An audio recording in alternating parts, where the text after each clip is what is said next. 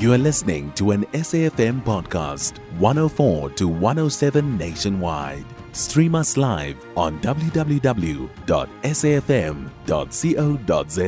or via the SABC Plus app. SABC News, independent and impartial.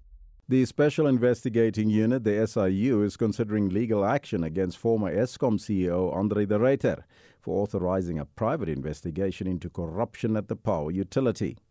The unit was briefing the Standing Committee on Public Accounts SCOPA about an intelligence report commissioned by de Ruyter into sabotage and looting at Eskom. De Ruyter commissioned that report without authorization from the board.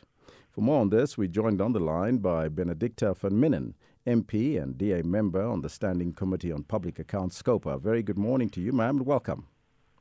Good morning. Firstly, your reaction to the SIU possibly pursuing former Eskom CEO Andre de Ruyter for alleged uh, maladministration and commissioning the report without authorization from the board. Well, I think there are a couple of issues there. Uh, one, yes, there is possible um, there are possible governance issues there. That is true.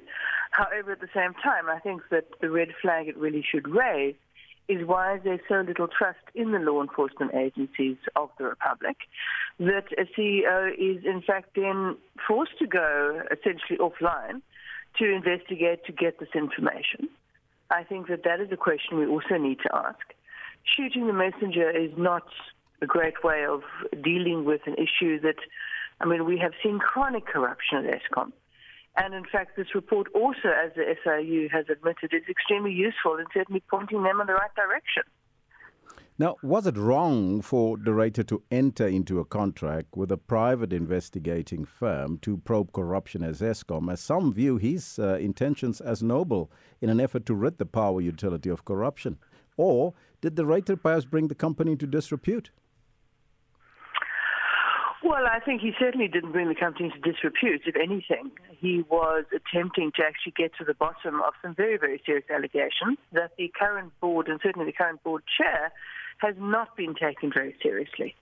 It is so that it was done outside of the Eskom stable, and that could indeed raise questions. But I think one also has to look at the reasons for it. One can't divorce it from the very disturbing allegations that have been raised about it. Um, there is certainly indicators that there is a very, very big problem at Eskom. And one has to remember that this is a group CEO who had his car bugged, who was allegedly poisoned. There are several people within Eskom who have faced very serious threats to their lives. And I think what we need to be doing is looking at the bigger question of why this is not really being investigated vigorously, what is happening, and how we actually go about getting to the bottom of what is happening at Eskom. Now, the investigation is said to show the involvement of cartels and senior politicians in sabotage at the power utility Eskom. Are these politicians perhaps known to the committee, and why are they not investigated? Well, uh, we have interrogated this quite vigorously at a couple of meetings with the Hawks and with SAPS. Their response has been to the investigation by de Ruyter that essentially they uncovered nothing new, that these were issues they were working on.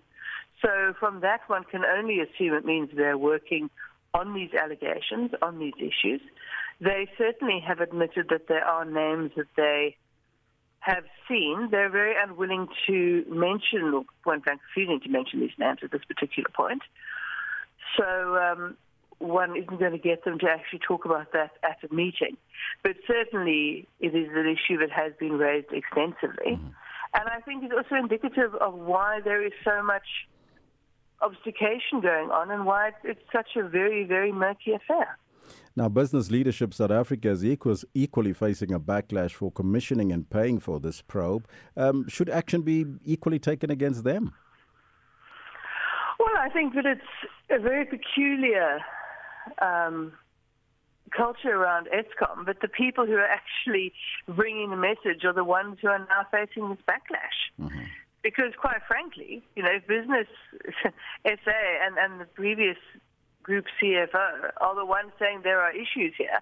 I find it most peculiar that It is, in fact, the state entities who, instead of looking at what is being brought up, are criticizing the fact that they investigated in the first place.